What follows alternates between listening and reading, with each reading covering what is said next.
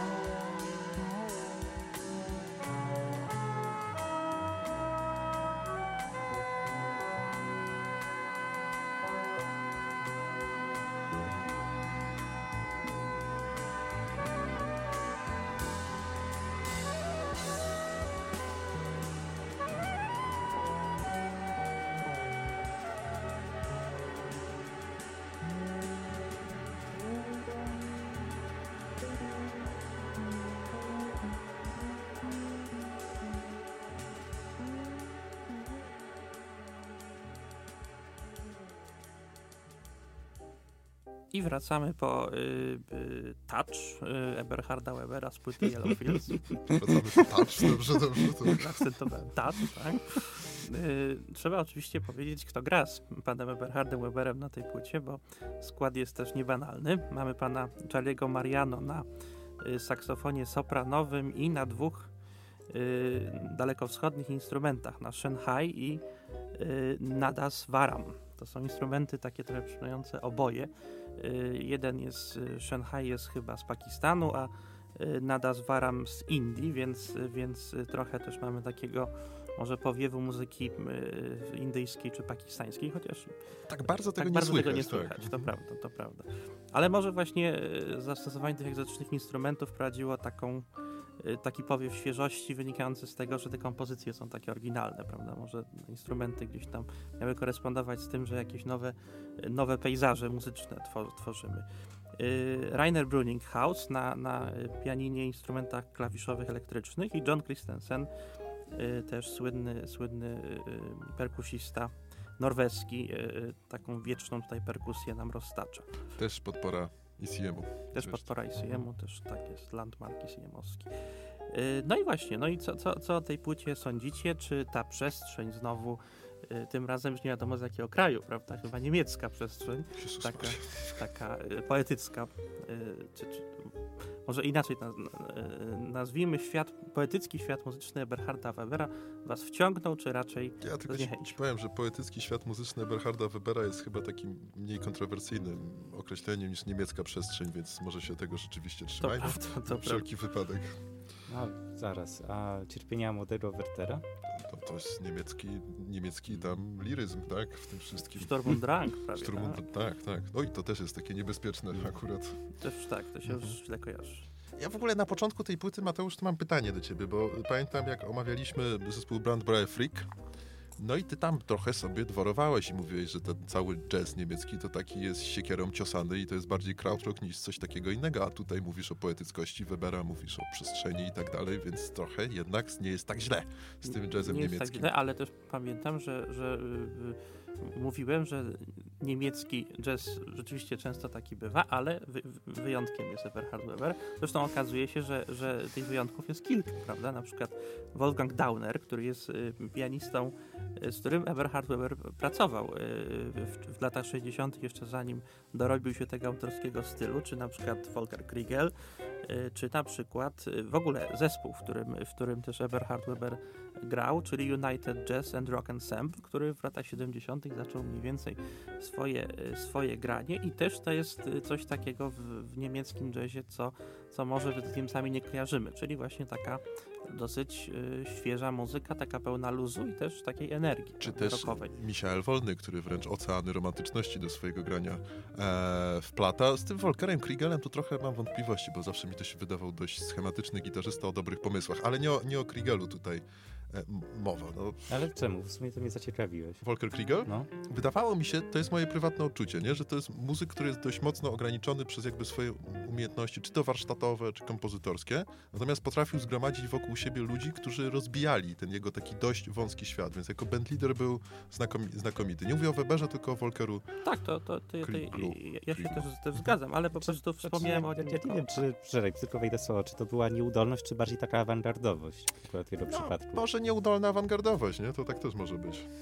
Ale generalnie zgodzimy się do tego, że obaj panowie grali w United Jazz and Drunken no Sound. tak, z faktami się nie dyskutuje. Z faktami się nie dyskutuje i oni właśnie y, y, byli takimi pierwszymi y, przyjaciółmi muzycznymi Eberharda Webera. No i właśnie co, co ciekawe, on, on w latach 60. grał dosyć no tak nawiązując do, do, do, do tego, co, co było modne wówczas w jazzie, potem przed, do jazz rocka, a potem właśnie y, wraz z płytą The Colors of Flow i, i przejściem do ECM-u zaczął tworzyć coś takiego, co jest bardzo z nim kojarzone i właściwie niepodrabialne. Płyta, wiecie co, ja mam takie ambiwalentne co do niej odczucia. Rzeczywiście fajna jest ta cała pejzażowość, jeżeli w ogóle takie słowo istnieje, nawet to widać na okładkach płyt naszego bohatera tego odcinka, gdzie dominują takie artystyczne obrazy, takie, taka martwa natura, jakaś tam łączka, jakieś drzewko.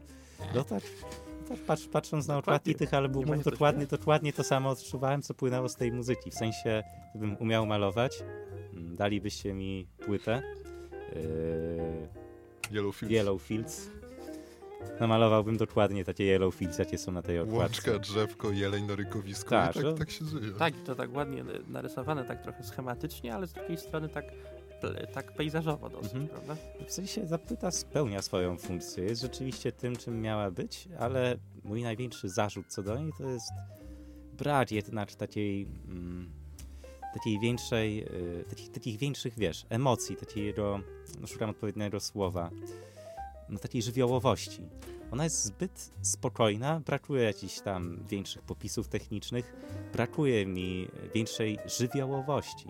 To mi, to, te, tego mi zabrakło kompletnie. Co ciekawe, w tym poprzednim albumie The Colors of Chloe ta żywiołowość już była obecna, była taka bardziej namacalna. Może nawet nie żywiołowość, ale takie wrażenie żywiołowości, bo dużo się działo na poziomie zmian nastroju na tym Colors of Claw. No być może, Zgadza być się, może masz tak. rację, Mhm. być może dlatego. A Tutaj tak zbyt mało tych zmian nastroju. Jakby jest cały czas mamy to samo na tej płycie No. i jakby zgadzam się z tym zarzutem, a elementem, który próbuje przełamać tę taką spokojną, może nawet zbyt spokojną atmosferę płyty są solówki Charlie'ego Mariano, które mi się akurat nie do końca podobają. Ten taki poziom piskliwości czy takiego efekciarstwa, które pewnie się sprawdzało jak grał z Migusem, bo on dużo grał z Migusem. Dwie płyty nagrali przecież Black Saint and the Sinner Lady i tą płytę Migus, Mingus, tam chyba pięć razy Migus, Pięć razy, Mingus, tak. Mingus, Mingus, Mingus. Dobrze, dobrze to policzyłeś. Ale- Tak, tak mi się wydaje. I tam to pewnie grała, a tutaj mi trochę odstaje, jak Ale gra te To, solówki. to może właśnie nie są nawet solówki, to jest element po prostu muzyki, bo solówka zawsze kojarzy mi się z czymś, co wybija się na pierwszy plan. A chcesz powiedzieć, że tutaj on się wybija na pierwszy Nie, plan? ale raz na jakiś czas dy się wybija. Gdy już się zdecydują, żeby się wybił saksofonista na pierwszy plan, te partie solowe mi zupełnie wtedy nie pasują, właśnie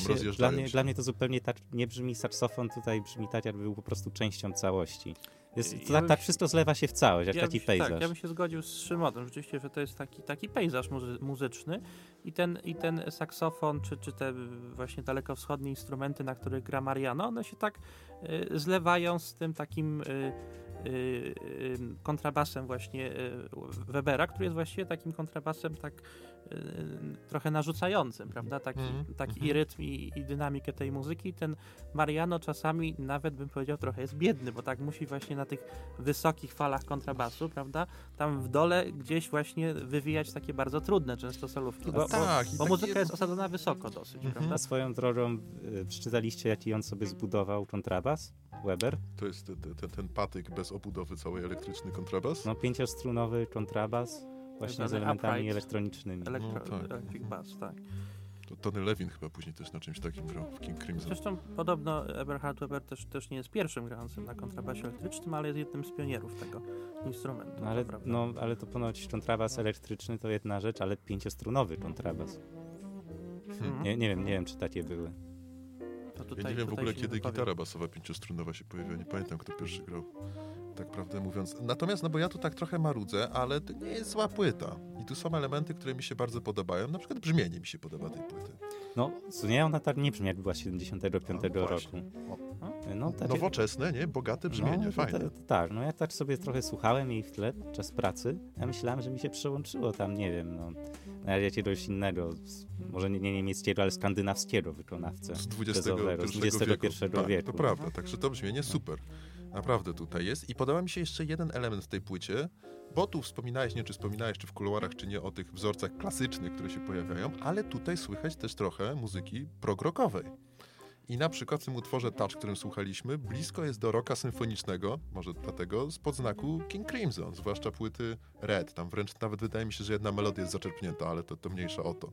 Także te nawiązania do tego, tego rocka symfonicznego czy progresywnego, to w sumie dwa różne nurty, no ale powiedzmy tak, one tu są, one nie są zbytnio wyraźne, ale one trochę, trochę tej dynamiki dodają płycie. Jakby tego było jeszcze więcej, może by była jeszcze ciekawsza.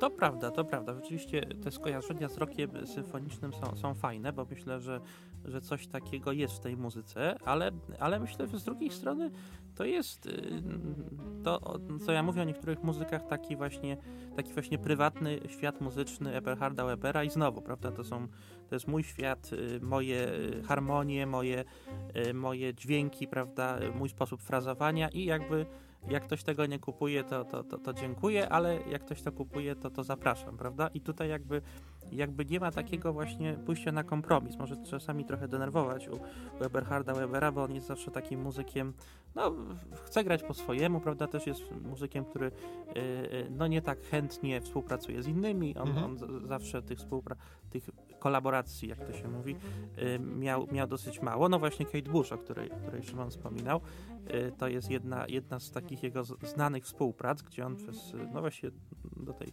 do tej pory, ostatnia płyta 2005 roku, y, w której, y, w której grał razem z Kate Bush i tam rzeczywiście y, miał też okazję poznać trochę świat popu. Myślę, że to e, nastąpiło wtedy, kiedy już trochę się wyczerpał jako, jako taki muzyk typowo jazzowy, czy właśnie tworzący tą, tą taką bardzo autorską muzykę. No ale ja, ja, go, ja go myślę ciągle bym bronił, bo to jest, to jest też muzyk, czy szczególnie ta płyta Yellow Fields, którą też będąc trochę młodszym często słuchałem i, i zawsze miałem y, dobre wspomnienia związane z tą muzyką. No to może, żeby nie tylko słowa broniły Eberharda Webera, ich muzyka też obroni naszego pana Webera. No to mamy teraz dłuższą przerwę, tak? Bo tytułowy utwór Yellow Tytułowy Fields. utwór Yellow Fields ponad 10 minut, tak. Mhm. ponad Idziemy na- 15. Zatem, Idziemy na, na, na kawę, na, No. na kawę. no, Na Państwu też kawę. proponujemy kawę. Tak.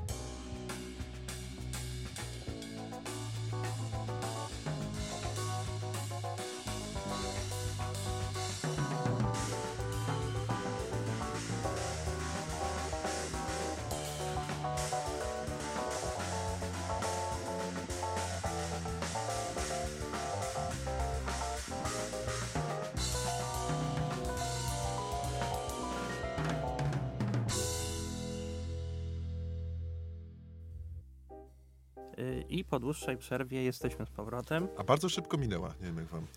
Y, Mnie też bardzo Mhm. szybko, zaskakująco, to prawda. Bo Y, może chodziliście po tych y, żółtych y, polach. My, w chodzi, żółtych polach. my Tak, chodziliśmy po korytarzach studenckiego Radia Żak, w którym nagrywamy. tak, no może metaforycznie można nazwać Może to jest korytarze takie żółte pole, ten korytarz. żółte pole. W sumie tak. są żółte ściany. O, O, Ale wiecie co, właśnie jak mówimy o tych żółtych polach, to przypomniało mi się, że, była, że był taki utwór y, Stinga Fields of Gold, prawda? I Mhm. może on był inspirowany właśnie Bernardem mi się Weberem. przypomniał, że był taki zespół Christie popowy i mieli piosenkę Yellow River, Żółta Rzeka. był jeszcze taki zespół, który się nazywał, z, nazywał The Beatles i mieli utwór Yellow Submarine. No tak, to już za daleko idziemy w skojarzeniach, ale myślę, że, Bardzo dobry zespół. że, że pola złote czy, czy, czy, czy, czy żółte to może być y, trochę to samo, więc może Sting. Zresztą Sting znany, prawda, z tego, że w latach 80. Y, mocno nawiązywał do jazzu, więc na pewno znał Eberharda Webera, to myślę, No jest, pewnie tak, pewnie tak. to jest, było nieuniknione. Chociaż te nawiązania do jazzu Stingowi szły też, tak umówmy się, różnie i czasami też się stawały trochę zbyt schematyczne, mam wrażenie, no ale nie o Stingu tutaj, nie o Stingu tutaj mowa. Wiecie co, jak słuchałem tej płyty, trochę miałem takie wrażenie podobne do słuchania płyty Pata Meteniego. Jakichś różnych płyt Pata Meteniego i to jest takie wrażenie pozornej prostoty, że słuchasz, słuchasz, no co tam nic wielkiego się nie dzieje, przyjemnie sobie leci ta płyta, a gdy słucha się kolejny raz z coraz większą i większą i większą uwagą, okazuje się, że tam takie rozwiązania techniczne na przykład, czy te zagrywki, które są Webera zwłaszcza, znakomite, one są naprawdę skomplikowane i one tylko brzmią prosto, natomiast rozłożyć te na czynniki pierwsze, no to tutaj osiągamy jakieś szczyty wirtuozerii tak naprawdę, pomimo końcowego efektu ogromnej łatwości w odbiorze i takiego poczucia łatwości, że oni z takim luzem to grają. Znaczy, wiesz co, akurat w pacie Metenim często te same utwory były zbudowane na takiej prostocie, nie? Tak same od A do Z. Natomiast tutaj ta prostota, rzeczywiście zgodzę się z tobą. Szczególnie jest taki utwór, gdzie tą prostotę słychać bardziej niż w innych utworach i to jest Left Lane. Tam są takie niemal chłopieńce, dziecięce, proste melodie, nie? Oparte na prostej pentatonice. Ale to jest fajne. Tak, ale to, wiesz co, ale to mi się podoba w, ni- w tym utworze to, że ona jest wpleciona w całość. Jakby mamy Mhm. utwór podobny do innych, tym nagle następuje przez chwilę, dosłownie takie przełamanie. Mhm. Zaczyna grać ta prosta melodia. I to jest ciekawe, nie? Tak, to jest ciekawe i to jest ta prostota, którą, którą lubię, natomiast u Pata Meteniego czasem mam wrażenie, że on za bardzo jakby odpływał te takie proste rzeczy. Za bardzo plastikowo-smufowe się No. robiły, nie? Takie Pewnie. raz na jakiś Tak, czas. ale myślę, że te, te skojarzenia z Patem Metelim nie są takie przypadkowe, bo pianista Pata Meteniego, Lyle Mace, y, który zmarł w 2020 roku, y, grał na płycie, y, jednej z płyt Eberharda Webera, Fluid Russell z 79 roku. Y, No i właśnie y, też zadedykował mu y, jeden utwór pod tytułem Eberhard. Hmm. Dokładnie. Mówiąc, że Eberhard Weber był dla niego wielką inspiracją i, i bez niego nie byłby tym Lylem Mace'em, którego wszyscy znamy. A idąc dalej, Pat Metheny bez Laila by nie był tym, Nie był tym znamy. Metheny, tak. którego wszyscy Mhm, znamy. No, być może, być może. W ogóle można tu pokusić się, że bez Eberharda Webera świat wyglądałby inaczej, gorzej. No, tutaj to nie wiem, czy nie jest za daleko, Może ale, tak trochę. Tak. ale, ale podoba mi się to, to stwierdzenie. Yy, No i właśnie jeszcze, jeszcze tutaj yy, mu- musimy dodać, że, że jeżeli mówimy o, o yy, Lailu to też trzeba powiedzieć o Billu Frizelu, który właśnie na tej płycie Floyd Russell yy, z 79 roku też zadebiutował. Yy, No, można powiedzieć w ogóle, bo też nie wiem, czy to była zupełnie pierwsza płyta, na, któ- na której grał, ale na pewno pierwsza wytwórni ECM, która y, go przyjęła pod swoje skrzydła i w której nagrał pierwszą płytę autorską, własną. No to takie było truchtem przez historię muzyki jazzowej. Tak, trochę może za szybko, ale Nie no, myślę, że nasi słuchacze... truchtem, nie Czyli sprintem. chcesz powiedzieć, że Yellow Fields jest w centrum muzyki jazzowej. Jest Je- początkiem i końcem. Kość. Jak słońce, prawda? Bo jest żółty, prawda? Więc Wokół tych żółtych pól cały Tych jazz żółtych się kręci. Tak. cały, przynajmniej CM-owski się kręci. Podobało mi się to. Jestem pod wrażeniem, Mateusz, tego. Nie wiem, co powiedzieć. Podoba ci się to stwierdzenie. Tak. Mhm. Ym, Czasami słuchając tej płyty miałem wrażenie, jakbym słuchał takiej płyty mocno ambientowej, że tutaj za mało było jazzu, za dużo takiego ambientu. Ale takiego, wiesz co, tak, ale takiego ambientu niestety trochę nie mającego tej takiej cechy transowości typowej dla ambientu, bo jak słucham Colors of Claw i tej głównie tego No Motion Picture, chyba tam jest taki 15 minutowy Flow, a, a utwór. ja mówię Chloe. A może ty masz rację, bo to tam jest chyba z tymi uszami na D, No, więc tak. nie wiem nigdy.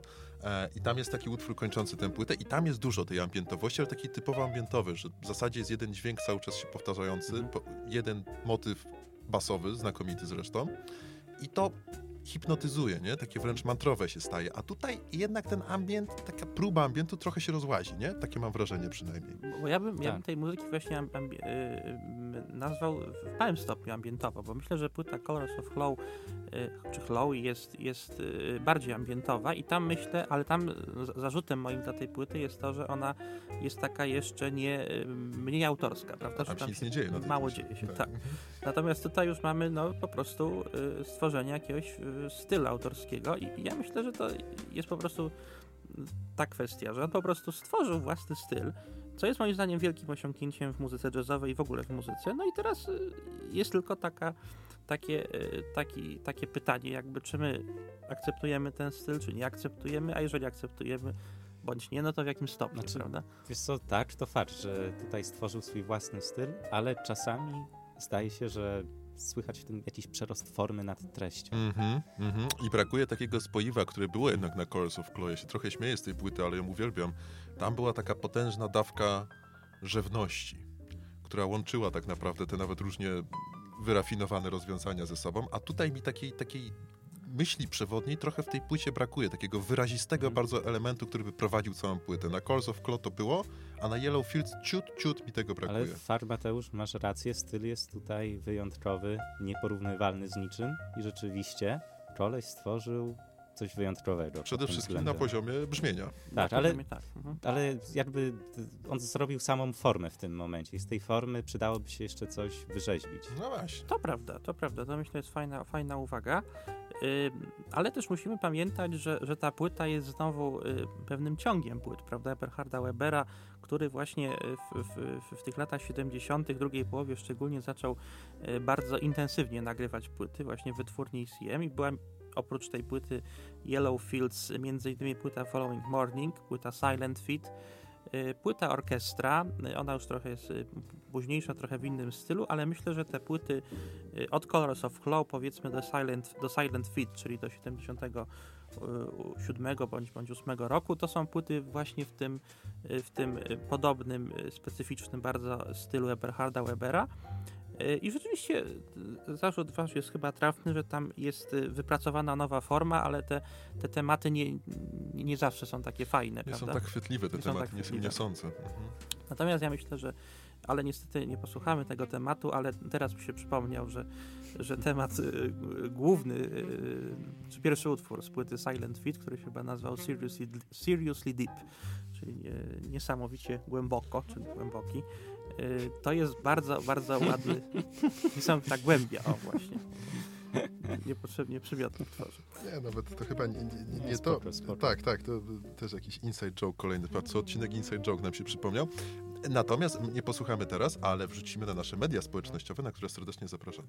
Nie wiem, O. czy możemy to powiedzieć, ale zapraszamy. Możemy, myślę, i to jest, to jest świetny pomysł. Y, tak, y, no, czy jeszcze coś chcę powiedzieć o panu Eberhardzie i tej Ja chciałem się was tylko zapytać, czy zobaczyliście, jak wyglądają te dziwne instrumenty, które są użyte na tej płycie. Tak, ja widziałem.